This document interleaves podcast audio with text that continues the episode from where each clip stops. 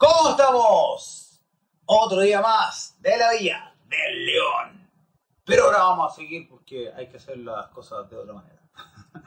Parte de la mejora continua es aprender a hacer mejores intros. Entonces, ahora lo que vamos a hacer es explicarles que esta es la continuación del capítulo anterior donde hablamos con Rosemary Hernández, que es una psicóloga que habla sobre un tema muy interesante que es el duelo migratorio. Que personalmente yo lo he experimentado, pero un poquito, fue un tiempo que estuve fuera de Chile y a gente que conozco le pasa mucho. Entonces, eh, sin más que decir, los dejo con este capítulo más de la vida del león.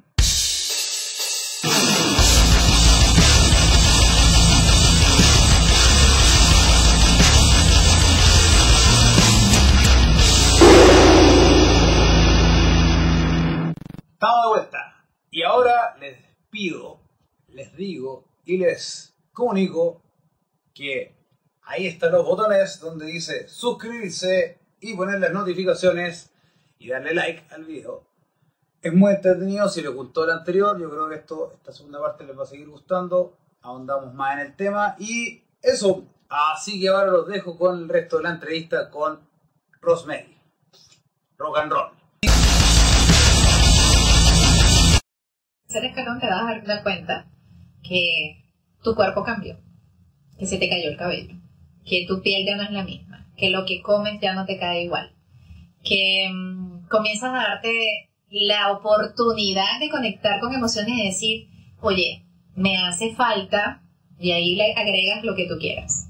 Ahí es cuando comienza la gente a darse cuenta que ocurrió un duelo migratorio, o que lo está viviendo apenas. Y esto es importante, porque las personas creen que el duelo migratorio es pasar todo el tiempo llorando. Como cuando tienes un duelo. Y no. La verdad es que no, Alessandro, no se vive necesariamente así. El duelo tú lo puedes ir viviendo en automático. Puedes ir haciendo lo que tienes que hacer, pero con, un vacío de que nada llena. Que no es suficiente nada lo que estás haciendo. Entiendo, o sea, no es personal, pero entiendo por qué lo he visto. Entonces, ese mismo... Ese, una persona muy cercana a mí y... y sí, eso se vive desde esa condición. Entonces, yo nunca participo, hola, soy Mari, la productora. Eh, se siente como tener el corazón roto por siempre. Sí, es un dolor que se mantiene constante y no, y no hay una forma. No hay una manera en la que ese vacío se llene porque obviamente allí es donde te das cuenta, cuando conectas, porque es como que tu cuerpo se dividió desde que emigraste en lo racional de hacer, hacer, hacer y en lo emocional que lo pausaste. Pero eso no quiere decir que dejó de sentirse, solo que lo pausaste. Y en esta, y también hay muchas cosas que van dependiendo de las condiciones. Vuelvo a insistir lo base. ¿Para qué emigraste? Las condiciones al llegar. Pero bueno, este, este, este vacío que no se llena es el que en el tercer escalón te hace reconsiderar si realmente estás en el lugar que quieres, si es suficiente todo lo que has adquirido, si todas las pérdidas que han pasado, los momentos, las situaciones que no, que han pasado y tú no has vivido, o las has vivido a distancia, han valido la pena todo lo que has tenido hasta ahora. Eso es lo que se llama en, como en economía el costo de oportunidad. Bien, exactamente. El costo de oportunidad es como... Aquí le diríamos el costo emocional. Claro. Eso. Es, como, ¿valió la, ¿valió la pena o no valió la pena? Sí, y en ese momento, cuando comienzas a evaluar tus costos. Bueno, de hecho, disculpa que te interrumpa, pero es que me acordé justo porque cuando fuimos al verano a Venezuela. No, mire, eh, bien. Hubo hartos momentos emotivos y muchas cosas, muchas, muchas, muchas emociones. Me tocó presenciarlas. Eh, claro, para mí era más como estoy de vacaciones en un país nuevo, quiero conocer este lugar, es como más como positivo, ¿me entiendes? Sí. que voy, voy y vuelvo, pero para ella, por ejemplo, no era lo mismo, sino que era como estoy retornando, pero ya ahora no soy ni aquí ni allá. Y, sí, esa es otra. No, es loco. Y, y, la cosa es que, eh, como era la temática básicamente el viaje entero, con toda la gente que hablamos allá, como los venezolanos han migrado un montón, casi que todos los Uber que nos íbamos conversando somos buenos para conversar. yo soy bueno para conversar, ¿verdad? Eh, todos nos decían, yo me fui a Chile, a Chile, a Chile, casi todos se habían venido acá. Y lo loco es que casi todos a los 4 o 5 años Se vinieron. Se vinieron. Claro, se regresaron. ¿Ves? Pero es, que lo loco era que eran cinco años. Sí. Casi, casi en todos los casos, no, no tres, y no dos, no siete, porque yo creo que ya se pasaste como ocho, diez años, ya estáis como, como en el otro lado. Pero los cinco años. Tampoco. Básicamente, cuando estos, estos primeros dos escalones los comienzas a vivir, llega este tercer escalón y ahí es donde lo comienzas a reconsiderar. Te cuestionas si realmente el volver es la opción. Y puede ser que no. Para algunas personas ese volver implica eh, la nostalgia. Ahí comienza a mover la nostalgia. Pero entonces comienza a evaluar quizás a estos tres años, cuatro años, cinco años. Quizás a estas personas el duelo migratorio, en Venezuela una expresión que dice le cayó la lucha, que es como cuando se hacen conscientes de... Ese, ese hacer consciente les tardó cuatro años, o les tardó cinco años, por las razones que fuesen. Pero en el momento que toman conciencia es cuando realmente entra el duelo. Como te digo, duelo migratorio no significa ir llorando por las esquinas, o no hacer nada, o no tener ganas de nada, que es la característica de un duelo. Cuando alguien está en duelo pasa por una... Es un tipo de depresión. O sea, que de, de, Hay una de del duelo es la depresión. y, y esa tristeza no siempre está. Lo que hace para el duelo migratorio es que se agarra como energía, como empuje. La persona lo utiliza como para... Eh, no, yo vine porque yo soy el sostén económico de mi familia. ¿eh? Entonces me toca pasar plata, no, no, tengo otra, así que tengo que echarle pichón, dale, dale, dale, dale, que se puede. Claro, y de repente te despertás y decís, les paso plata de todo el cuento, pero no lo había visto hace cinco años. Y ahora los extraño y ahora los quiero ver. Bueno, bien, ahora me voy al siguiente escalón. Cuarto escalón. Ah, me di cuenta, bueno, supongo que este ¿Cuántos escalones son en este Son cinco. Son cinco Y ese cuarto escalón termina siendo esta necesidad, ese tercer escalón fue como hacerme consciente que emocionalmente la situación me está afectando y hay un costo emocional que estoy pagando. En el cuarto, ahora me doy cuenta que estoy, si me viene solo, me doy cuenta, oye, yo no tengo amigos nuevos. ¿Y dónde está la gente?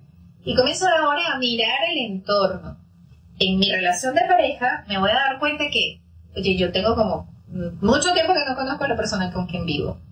Las rupturas de las relaciones de pareja de migrantes generalmente vienen acompañados de ese desconocer de la otra persona porque en la migración nos convertimos en otras personas. Pregunta, ¿ahí te refieres en relaciones que venían de antes o relaciones que se crearon después? No, que se vienen de antes. O sea, son personas que emigraron que emigraron juntas o que emigraron una primero y después la otra. Relaciones de pareja que estaban antes de la migración.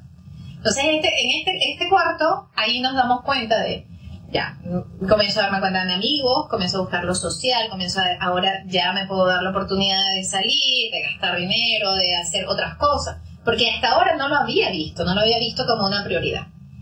Cuando esto, este momento llega, también está la pregunta de, ¿me quedo en este país y avanzo al quinto lugar que es ya estabilizar, echar raíces. Ese es el nombre que le puse a la pirámide, echar raíces.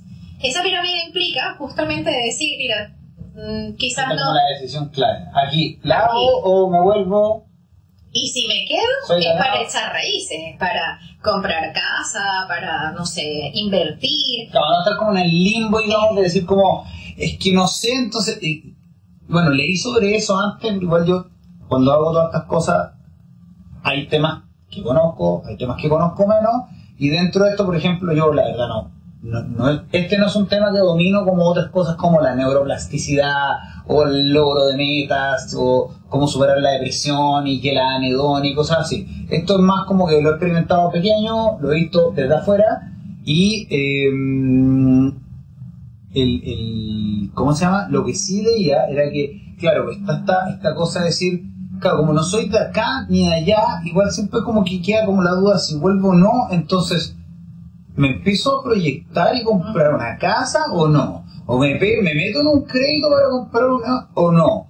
Y si lo hago y después está en la mitad y me arrepiento, o, o de repente lo haces y está en la mitad y de repente dices, chuta, y ahora me quiero volver, pero tengo que seguir pagando, entonces estoy atrapado. Y ahí donde está como la, la como la visión subjetiva de como, está en barreras eh, ahora me quiero puro volver y ahora estoy atrapado y tengo que quedarme acá no sé cuánto tiempo más para poder volver de nuevo. O ya, irte nomás, pero ya ahí cerraste la opción de volver acá. Y, y como que yo creo que debe ser, eso debe ser Es complejo. Es, es bien complejo. sí, o sea, es súper complejo. Mientras más lo analizo, como, como, que tiene muchas, demasiadas variables que son muy como inmanejables porque es mucho incierto, mucho caos. Sí, es mucho caos, efectivamente. La migración es yo lo, lo nombraba como el tsunami emocional. Es lo más complejo que te puedas imaginar. Eh, porque no se vive solamente, es que es distinto hablar desde la teoría hablarlo desde la experiencia. Por eso mucha gente habla de la migración cuando no ha migrado y lo habla como algo que sí, pero eso con recursos emocionales y con un poco de experiencia y se supera. No, es mucho más que eso. Y van a influir muchísimas otras cosas. Ahí hablo de, los recursos personales. Y por eso es que el coche migratorio ayuda en cuanto al tema emocional, porque las personas en ese cuarto escalón o en ese tercer escalón deciden buscar ayuda porque allí se van a dar cuenta de que no son quienes eran y comienzan a cuestionarse y comienzan a darse cuenta de que ahora tienen ansiedad y nunca en su vida habían sufrido de ansiedad, que ahora tienen un nivel de depresión que nunca en su vida se imaginaron tener, que ahora viven en un ritmo tan acelerado que nunca pensaron tener y comienzan a darse cuenta de que todas estas cosas pasaron y pasan y siguen pasando. Ya, ¿y esto soy yo ahora? Entonces aquí comenzamos un proceso de reconocerse, de volver a saber quién soy. Aquí entra un proceso existencialista importante, porque además de no solamente mirar afuera, es también, ya, yo voy a buscar amigos, pero ah, ¿tengo tiempo para los amigos?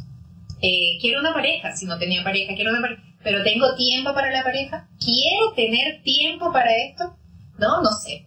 ¿Qué soy? ¿Qué me gusta? ¿Ahora qué quiero? Que luego lo, que, lo que pasa es que, mira, ya, como te digo, yo lo he visto esto experimentado afuera, pero también hay muchas cosas que son similares a otras cosas que yo he hablado y cosas que me han pasado a mí. Por ejemplo, lo que te contaba de que yo igual tuve como un colapso en la vida, digamos, y, yo soy de acá, pero por ejemplo, como que dentro del sistema de acá, yo ya. O sea, por ejemplo, ahora ya yo tengo canas. Me las tiño y me dejé mi pelo largo, no, porque llegó un punto de me pasó un poco lo mismo. Toqué fondo. Pues mírate cosas, hay historia, después te la puedo contar, la puedes ver en los videos acá, y un día va a ser un capítulo como con todo el, la parte como oscura, sin censura. Y la cosa es que, pero me di cuenta que en el fondo ya como que mi opción de meterme como al sistema normal de nuevo, ya no existía. Entonces en el fondo es como que en teoría soy como un migrante dentro de mi país, yo ya no calzo dentro de la normalidad. Entonces, por eso, como que mi forma de salir adelante es hacer esto, el tema de la producción de, de podcast que estamos haciendo, ¿cachai? Entonces, ese otro tipo de cosas es lo que me a sacar adelante y dentro de eso como que muchas de las cosas me suenan también, o sea, me he tenido que enfrentar a eso, como me tuve que rearmar porque la verdad llegó un punto, y eso te lo puedo decir, eh, no sabía ya ni quién era. ¿cachai? Y, el tema de los amigos, o sea, yo, yo, tengo mi gente acá, pero mi gente, digamos, está toda haciendo sus cosas y tiene su familia y hijos y cosas, yo estoy en otra, porque estoy, no sé si me atrasé en la etapa, o, no sé si existe en la etapa o no, pero la cosa es que igual estoy en un lugar que es raro, donde como que me he dado cuenta, por ejemplo, que ya no son tan amigos. O sea, yo soy de estos que eran de súper de hartos amigos, salir de fiesta, qué sé yo, y ahora ya ni siquiera es como, oye, ven a almorzar. Fíjate que siendo, siendo, y soy eso, siendo nacional, lo vives. Ahora, intensifica eso a alguien que no tiene las redes. Que no tiene las redes, claro, como que tenéis que construirlas de la nada. Y construirlas desde la necesidad, porque además es necesario tener redes. Si no te volví, o sea, el ser humano, el ser humano es social. claro, y aparte también para, para conseguir oportunidades.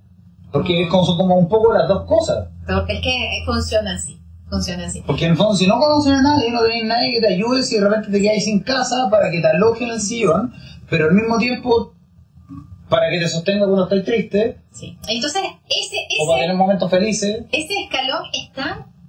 Pero, o sea, por eso es que está allí. Entre subes o te quedas está en el tercer escalón, exactamente allí. O subes o bajas. Y justamente en ese tercer escalón es en donde las cosas pasan. Entre el tercer y cuarto escalón de la pirámide es donde las cosas suceden. en donde entras en conciencia, en donde te das cuenta que cambiaste, en donde eh, te das la oportunidad de buscar ayuda, de levantar la mano, ahí es donde comienzas a buscar explicaciones, porque además, como muy bien decías, en Venezuela el tema de la psicología, a mí me dijeron cuando yo comencé a estudiar psicología que yo iba a morir de hambre. Pero porque en la psicología, o sea, en Venezuela hay dos carreras básicas. O eres ingeniero o eres médico. O sea, la vida se maneja en dos tendencias. No son diferentes en cada Pero hay como ingeniero, ingeniero médico, abogado. Ah, bueno, el abogado también está. Son como las, son como las, carreras, clásicas. Correcto, o sea, como las más básicas. Es lo más conservador en el fondo, ese es el concepto. Y bajo eso... cuando tú te vas en, el mundo conservador, conservador no, no me refiero ni malo ni bueno, no hago aquí debates éticos, ni políticos, ni morales, ni nada. Como te dije antes, siempre como que me abstraigo en este concepto, es como analizar las cosas ¿no? Entonces, el conservador es como decir, hago como la vida como normal. como, como, como la forma más fácil del fácil, porque al final nada, porque caos existen todos. Así si tú eres migrante, hay un nivel de caos que tú como que en el fondo hasta esperas un poco, tal vez no, no en el mismo nivel que tal vez te toca, pero igual lo esperas un poco, pero hay gente que, claro, vive la vida, entre comillas, normal, le sale todo bien, y hay gente que le, la vida normal le sale todo mal. Claro. Pero, claro, como que en el fondo, si te vas como a estudiar ingeniería civil, eh, casi que en cualquier país te va a ir, entre comillas, mejor que si estudias eh, Filosofía. O filosofía, claro. Por ejemplo. Pues sí, eso. Entonces, a eso iba, ¿no? Cuando yo decidí estudiar psicología, pues comenzó toda... en mi familia, era por parte de mi mamá, todos son maestros. Todos son maestros. Y por el otro lado está la familia que son ingenieros. Entonces fue así como, ya, yo quiero ser psicóloga. ¿Y, y con, con qué vas a vivir? ¿Cómo vas a vivir? Pues mira, porque yo quiero ser psicóloga. Y me fui a Caracas a estudiar psicología. Así que por eso migré inicialmente. Ese, esas 16 años cuando salí fue porque no había psicología en Puerto Ordaz, ni pensar, todavía no existe esa, esa carrera en Puerto Ordaz. En fin, entonces, este, este tema, este, este tema de, tomar estas decisiones y de hacer las cosas porque socialmente necesitas redes y porque necesitas tomar esta decisión de, ajustarte a, a, qué es lo que vas a hacer y hacia dónde vas a ir, es lo que en ese tercer escalón, cuarto escalón, comienza a definir a quién eres, qué quieres, dónde estás, para dónde vas, cuáles van a ser los, proyectos a seguir. Y ahí es donde la gente comienza a pedir ayuda, porque se dan cuenta de que emocionalmente, eh, como en Venezuela, nunca pidieron ayuda, pedir ayuda es difícil. Y generalmente el, levantar la mano y decir, oye, sufro de ansiedad. ¡Ah! Dios mío, tengo ansiedad, pero en mi vida nunca había tenido ansiedad. ¿Por qué me, dio, ¿por qué me vino a dar ansiedad acá? Si yo en Venezuela nunca tuve problemas, siempre los tuviste. Y allí es en donde la mochila emocional la revisamos y nos encontramos que estaba súper cargada. Porque vienes con mucha información. y, nunca comienzas a la versión.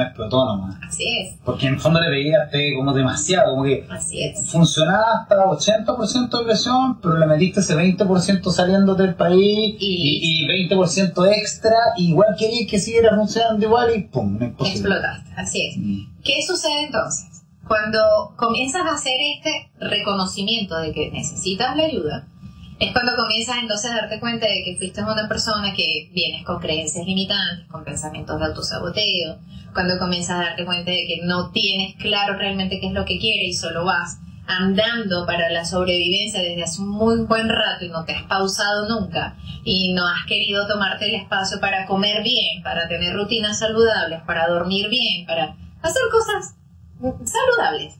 Entonces allí es donde te vas dando cuenta que tu vida ya cambió. Oye, te puedo hacer una consulta, y claro. que te interrumpo porque está muy interesante, pero es que uno soy muy disperso y se me olvidan las cosas, y dos, esta es una pregunta que ahora me entró. Tú, en el fondo, eres psicóloga. Sí. En el fondo y en la forma. eh, en, ¿Cómo se llama? Eh, ah, viviste el tema, sigues viviendo, no sé si ya lo superaste, no, no sé si se supera para siempre, no, pero ya digamos que decir, ya, eh, eres coach, escribiste un libro sobre el tema y aprendiste un método sobre la cuestión. Entonces, eso es porque en el fondo, aparte de experimentarlo, tú sientes que como que lo superaste, ¿cómo, cómo, cómo lograste? Porque esto es interesante, es, si tú eres en este momento la experta en el tema, tú ayudas a otras personas basado en que tú sabes sobre esto. ¿Cómo te ayudaste tú? O sea, que, que, complicado porque es como inventar, la rueda, por lo que estábamos hablando antes, ¿entendés?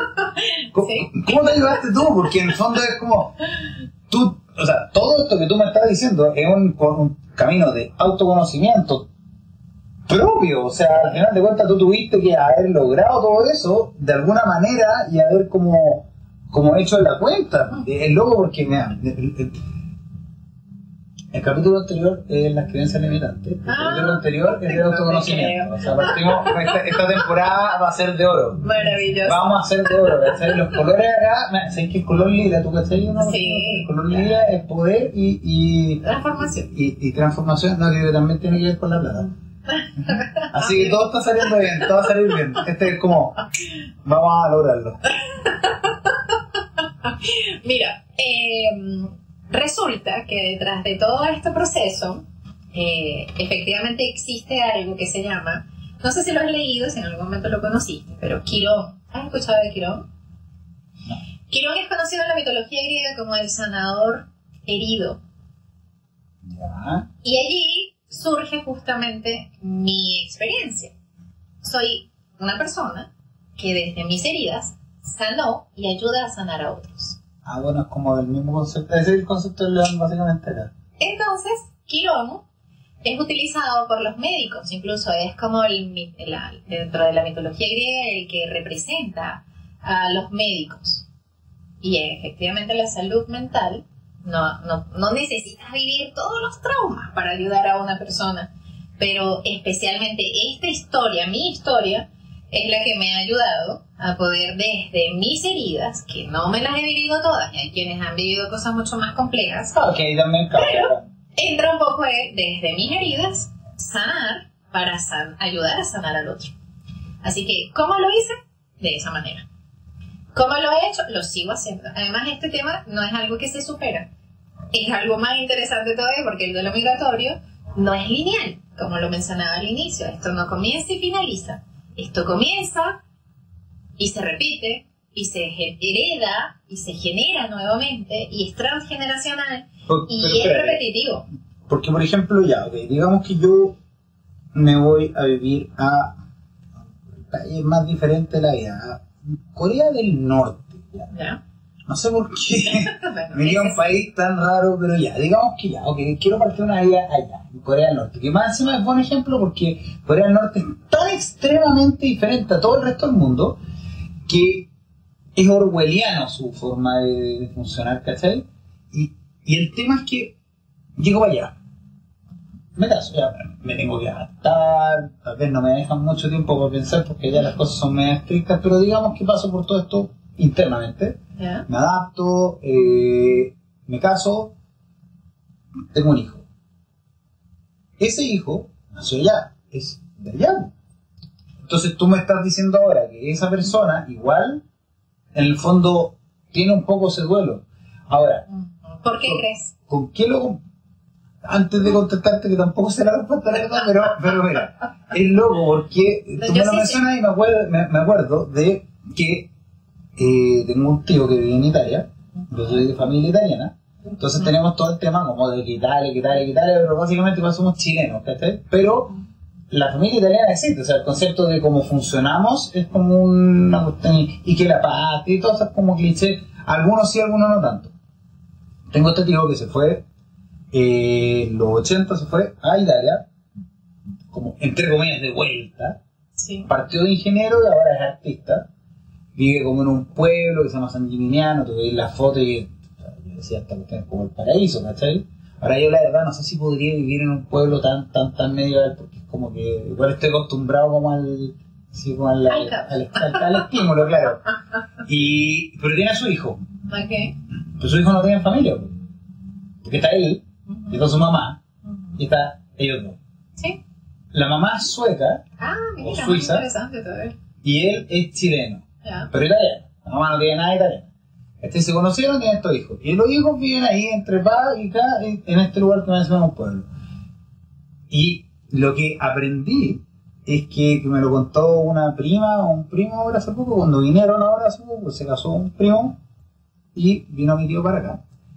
Que dentro de eso es que ellos, por ejemplo, sentían esta falta de familia.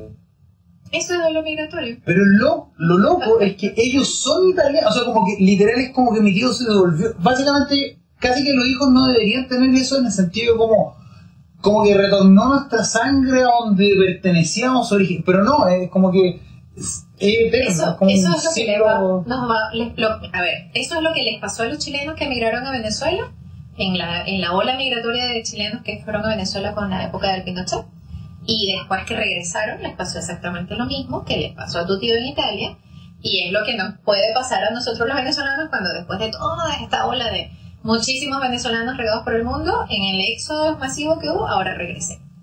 Va a ser exactamente igual, porque como definiste hace un momento en la experiencia que vivieron en el verano, cuando fueron a Venezuela se encontraron con personas que regresaron después de 4 o 5 años de haber estado fuera y ahí está la duda de, de dónde soy. Porque ya no soy el que era, el país donde regresé no es el que yo dejé y obviamente no hay nada que se parezca a lo que yo extrañaba no hay Esa nostalgia es solo nostalgia. Te hacía la pregunta, ¿por qué crees que e, este tema migratorio es, transgeneracional?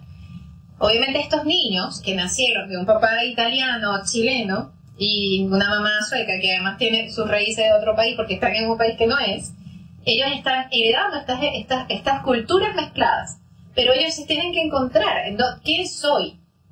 Y ahí es donde viene el duelo otra vez. Yo no conozco Italia, no conozco Chile, perdón, en el caso de los, estos hijos, yo no conozco Chile, pero me gustaría conocerlo porque allá está mi familia. No conozco Suiza, porque allá es donde es mi mamá, pero vivimos acá en Italia y yo quiero conocer Suiza porque allá está la familia de mi mamá. Y acá está la familia de mi papá. Pero este entorno es un entorno vacío, porque lo único que tengo aquí es a mi papá y a mi mamá, que me están enseñando cultura de Suiza y de Chile, de lugares que yo no he conocido y comienzo a extrañar. Y en algún momento ellos van a tener que tomar una decisión de conocer y van a poder reencontrar raíces. Tu familia, que es italiana, lo ha vivido. ¿Y por qué regresa? ¿Por qué hay ese, ese regresar? Porque hay una necesidad de otra vez volver a lo que fueron orígenes. Eso, eso es duelo, eso es duelo migratorio. Es querer volver a em, empatar piezas. Eso también pasa. Y no pasa a la primera, no pasa a la primera generación, no pasa a la segunda generación. Los árabes, los portugueses, los españoles, los italianos, son culturas que nos han enseñado, y obviamente los asiáticos, son culturas que nos han enseñado sobre migración. Porque tienen bueno, muchísimas generaciones de migrantes. Y han podido llevar sus culturas a los países donde han llegado y se han radicado y han hecho de esos espacios una micro cultura. Claro, pues la clase como en Nueva York, que tiene como el barrio. El barrio, italiano. Sí. El, el El barrio chino, el barrio italiano. y mira, se me ocurrió una cosa que es como. Porque esto del duelo migratorio es como un concepto bastante más abstracto. Ahora, bueno, la verdad nunca lo había considerado. Que es como. Claro, o sea. La gente viene toda de África yo de repente me voy en estas cuestiones así súper, súper extremas, así como al, al caso. En la evolución, ya. Ya, la gente viene de toda África. Y empezaron a migrar en Pangea y fueron para el norte, y de ahí para el norte empezaron a ir por el lado del estrecho de Bering, creo que era. Pues no, no sé si es para la izquierda o para la derecha, no sé cómo era en el momento Pangea, pero llegaron a América y empezaron a bajar y se empezaron a establecer en América y qué sé yo. Toda esa gente, bueno, hay algunos, porque esto era lento, que en el fondo también vivieron toda su vida conociendo como el viaje como su realidad. Okay. Entonces, ya, dentro de los que conocieron el viaje como su realidad, llegaron a este punto donde se instalaron en una parte y ahí ¿qué queda? Queda como un, entre que haría como un duelo migratorio de como ahora estamos asentados, porque en el fondo se van como asentando, o tal vez se van asentando, por ejemplo, se, asentaron en, en, en Norteamérica y unos dijeron, en verdad, no, porque mi identidad tal vez es seguir siendo nómade. Es otra cosa. pero es como, como, el mismo concepto, el loco la están. Y de ahí como que llegan y se sentan al otro lado, otros dicen, ya, en verdad me quiero sentar allá. Y esto empiezan a tener esta nostalgia de Norteamérica cuando están en Sudamérica. Sí, y empiezan a y después, pero estos otros dicen, oye, nosotros somos nómades y llegan hasta abajo y Es como que, es que no sé, lo que pasa es que cuando empiezo como a abstraerme, empiezo como digo, wow, o sea, qué loco el concepto, en verdad es una cosa que jamás había pensado que le podía pasar, pero claro, pues, o sea, viene pasando desde siempre. Pero ¿qué pasa?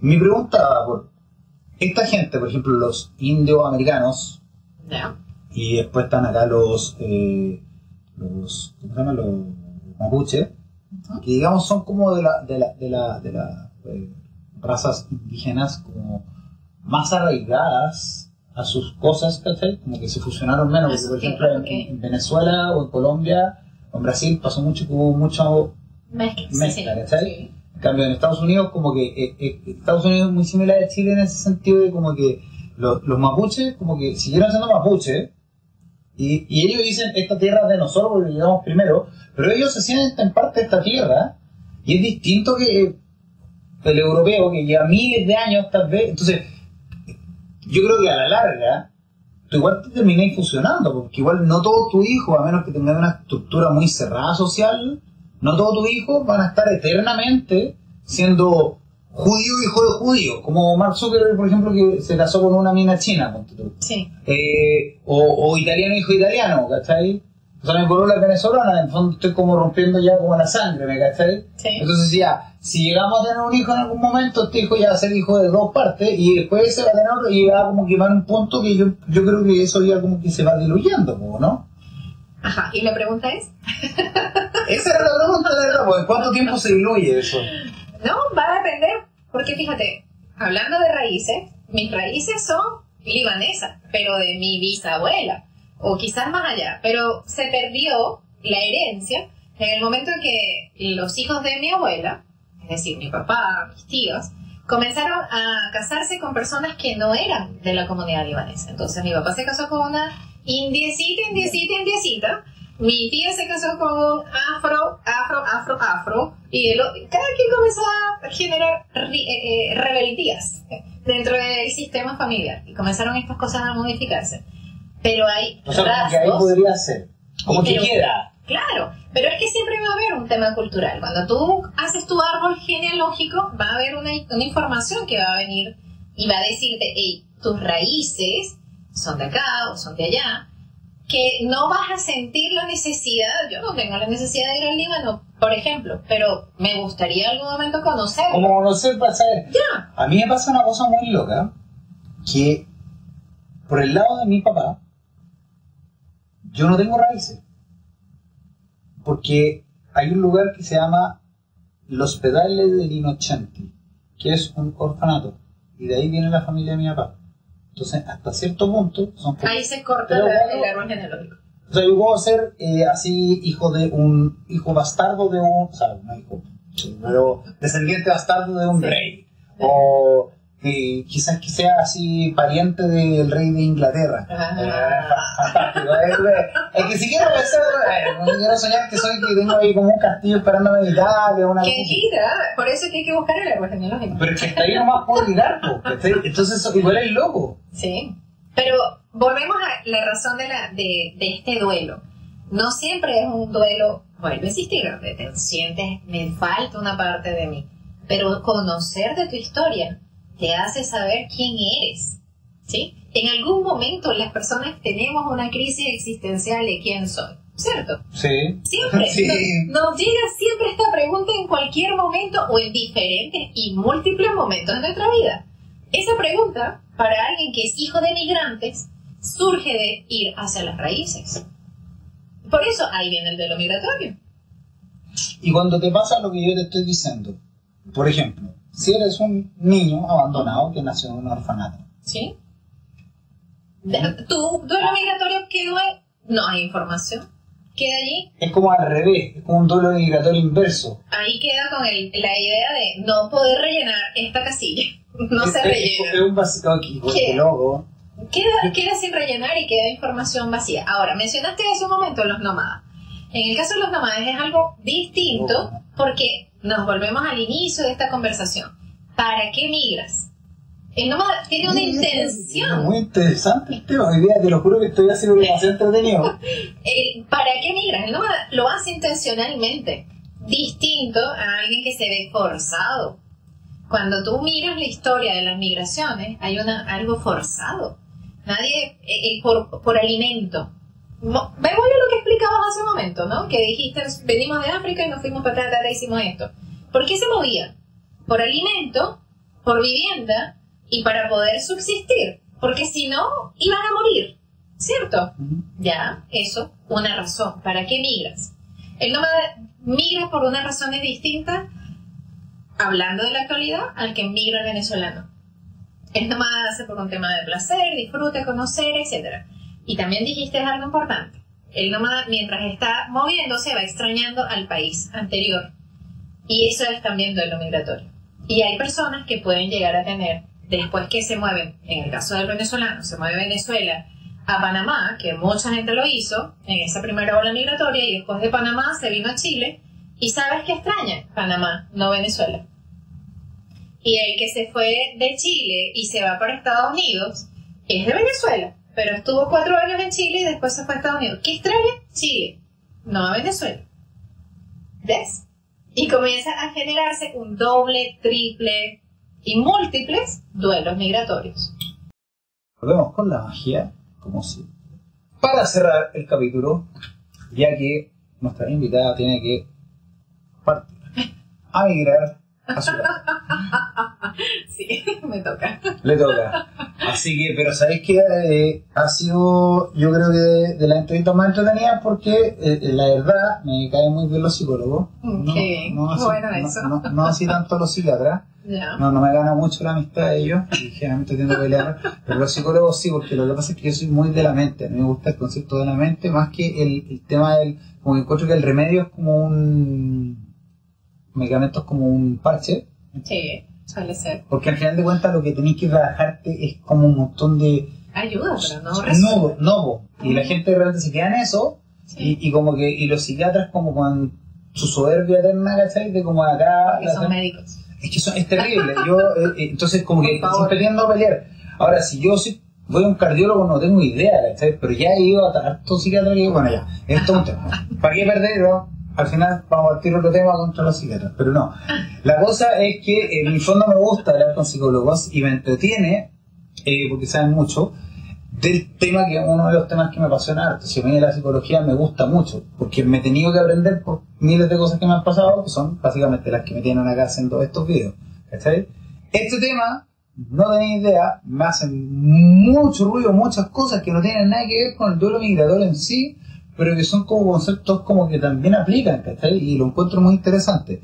El tema de... Ah, también lo encuentro muy chulo porque lo viví de este corte, pero vivo con una persona que lo vive en grande, ¿cachai? Entonces también es chulo saber sobre eso y entenderlo un poco más porque es como el tema de los horarios de pánico o la depresión. La gente, o las adicciones, la gente que no le pasa, no lo entiende y te juzga mucho.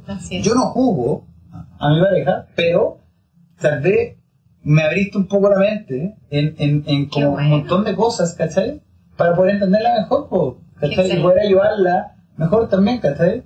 Y bueno, claro, para la persona que vea esta cuestión, que se ¿cachai? O sea, ojalá que lleguen un montón de venezolanos a mirar esto y se den cuenta que esto es parte de un montón de cosas psicológicas, ¿cachai? Que las vemos para atrás en otros capítulos, que vamos a ver para adelante en otros capítulos y que pueden ayudar y que aquí ayudan. Y, en el fondo, bueno, lo que yo quiero lograr con esto es lograr que en algún momento yo, yo sé que lo voy a lograr, eh, no, no estoy tan apurado porque es una cosa que no puedo forzarla, pero es como que se genera una comunidad, ¿cachai? Que la, la vida del león, en el fondo, es para empoderarse, pues, ¿cachai?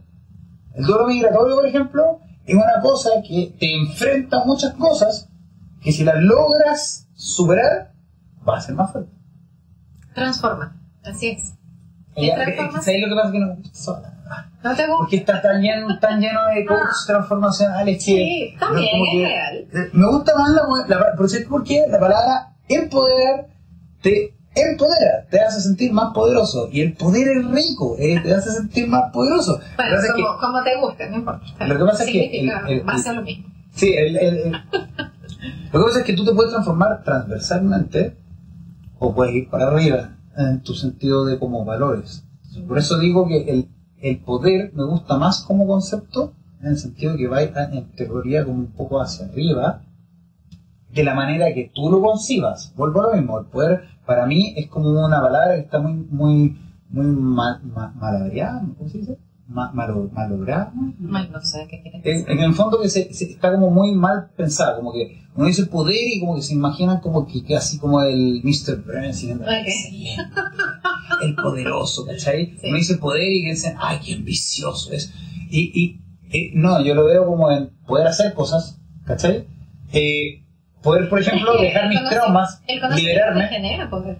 El conocimiento poder, porque en el fondo es, por ejemplo, eres más poderoso si sabes sobre esto y, después con esto, porque yo, viendo mi video tú no te vayas a resolver, pero esto es una entrada a tal vez la persona y yo lo que hablo es de ser activo, ¿cachai? Porque en el fondo yo no saco nada con leerme 100 libros de autoayuda, así que yo no hago nada por eso. Entonces, este video es como lo mismo, puedo verlo y quedarme en mi zona de confort de decir, oh, mira, tengo problemas de vuelo migratorio, qué terrible, veo esto, ahora me entiendo un poquito mejor y me siento bien en tres días y después se vuelve lo mismo. ¿Cachai? Igual, esta tal vez necesitas terapia, o tal vez también te puede ayudar tú mismo, tal vez un, poco las dos cosas. Tal cual. O sea, y básicamente el objetivo del libro La valentía de migrar fue eso, darle a la persona una dosis de información para que se pudiera conocer y para que pudiera darle nombre a lo que estaba sintiendo, para que pudiera saber que lo que estaba sintiendo no es algo que es ajeno a lo que a muchas personas le pasa. Claro, exactamente. Es lo mismo que haces ahora con el video. Eso es exactamente, como que en el fondo es, es bueno, transformar el poder. Es como, es distinto. Lo que pasa es que, más que, es, me, me, gusta el paralelo de la, de, la, cosa. Vuelvo al tema del PNL al principio. Me, gusta, me gustan las palabras que eh, tiran para arriba. ¿Por qué? Porque estuve, estuve mucho tiempo muy abajo. Entonces, como que lo, que sea tal vez hasta como para el lado no me gusta tanto. A mí, esto ya hablo de, personas. Yo, de hecho, desde que llegaste para acá, te, he fijado que yo trato de expresarlo todo como que son mis opiniones personales, una cosa que antes no hacía. Ahí, ahí, me transformé. Ah, ¿viste? Una transformación. Qué bueno, hemos, hemos, aprendido. Sí, pues es que esa es la cosa para aprender, pues, pero en el fondo es como me, me gusta el concepto del empoderamiento porque es como, según yo, mi, mi forma de verlo es, en el momento que tú te empoderas, estás más libre. Sí. Y eso te genera felicidad. Un gustazo, un gustazo, espero tenerte de nuevo. Sí. Eh, vamos por lo menos vamos a seguir conversando por otras cosas porque estaba muy entretenido el tema. Así que te agradezco mucho por estar acá, te agradezco mucho por haberte tomado el tiempo de venir para acá, espero que te haya gustado aquí la ambientación y, y bueno, los problemas técnicos y todas las cosas, pero es que la que me entretenida. Yo, yo disfruto estar Me, me encantó, me encantó. Muchísimas gracias por la invitación, yo estoy súper encantada, como se lo decía a Mari. Eh, todos los espacios que me puedan brindar para contar esto y hablar de esto, yo los voy a aprovechar. Porque esto es una realidad de la que es necesario hablar y que no nos podemos quedar encasillados, sobre todo en este momento muy, muy crucial actualmente en el país de Chile ahora, esto hablar de, la migración y del venezolano migrante, genera una, hay dos como, como una necesidad de entender realmente, porque realmente estamos migrando. Y no quedarnos solo con lo político, hay una necesidad más allá de y este, esto que hemos hablado ahora te hace, tío, un puff de entendimiento y ojalá al que lo esté escuchando, al que vaya a verlo luego, lo pueda también comprender que hay procesos y estoy seguro que muchísimos chilenos que están también migrando vivirán esto en otro sentido, pero también lo han vivido. Es más, no, es que estoy segura, estoy totalmente segura que todos los migrantes pasamos por unas situaciones similares. Así que este le va a servir al venezolano, al chileno, al colombiano, al ecuatoriano, al que migró bueno, de hecho, mi hermana que vive ahora en México, hace como, no sé, 6 años, 7 años, ahora tiene una hija ya. Y estoy segura que detrás de muchas de las cosas que yo he dicho, ella se va a sentir identificada. Ojalá. Créeme que este, no sé si lo, lo, va a lograr hacer, yo creo que por la hora van a salir dos capítulos, ¿verdad? ¿Ya? Pero sí se lo voy a mostrar. Y estoy segura que se va a sentir identificada, sobre todo porque estamos hablando de algo que es transversal. No es un tema de nacionalidades, es un tema transversal. Así que encantada por la invitación, gracias, yo feliz de la vida, espero que vayan y compren el libro, que la valentía de migrar también te puede ampliar mucho de esta información. no solamente de lo que hemos hablado, sino ¿A dónde, ¿a dónde compra? En Amazon. Está en Amazon, está disponible para algunos países ya para la impresión y pueden conseguirlo como tapa blanda, pero eh, el que, lo comprar en Sí, sí, no, en librería todavía no. Va, voy a hacer un lanzamiento, ojalá les pueda hacer la invitación para que se acerquen y, y lo puedan acompañar en el bautizo porque va a estar para muy pronto, junio, con el favor de Dios, vamos a estar haciendo esta, este bautizo. Así que, eh, porque acá Chile no llega, no, mi editorial está en España, está en 180 librerías en España, pero no está aquí en Chile. Entonces yo quiero que esté aquí en Chile. Para eso. como dos otros trabajos más. Aquí voy. el desafío. El desafío. Ahora en junio vamos a, tener esta posibilidad y ahí les voy a estar contando luego. Entonces está en Europa y está en otras partes. La otra parte, disculpa que te interrumpa, pero va para no quedarte más tiempo y mencionarlo antes que se me olvide el tema del coaching. Entonces, coaching, entonces, ¿qué es lo que vamos a hacer? Nosotros vamos a ponerte en la descripción tu Instagram. ¿Tienes alguna red social donde hables de eso? ¿O una página web o algo así? Sí, la página web www.minutosdebienestar.com. Ahí pueden conseguir todos mis servicios, pueden conocer de qué trata el coaching, cuáles son los valores de la atención, toda la información. Ahí está alojado. Eh, en, la, en Instagram, en TikTok, en Facebook, en estas tres son súper buenos. Estas tres redes está el nombre Minutos de Bienestar y ahí van a encontrar mi información. Vamos a dejarlo todo anotado ahí, en, ¿cómo se llama? En la descripción. Sí. Y ¿cómo se llama? Ya que estamos cerrando, vamos a tener que hacer lo que siempre todos, todas las personas, esto es una regla. Okay. es una regla, es obligación. Les guste o no les guste.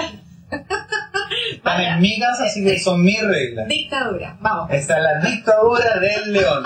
Leonidas. Bien. No, aquí, aquí quiere decir la frase clásica de terminar todos los capítulos. Bien, dígame cómo es. Es. Y como siempre digo. ¿Repito contigo? Ya, ok.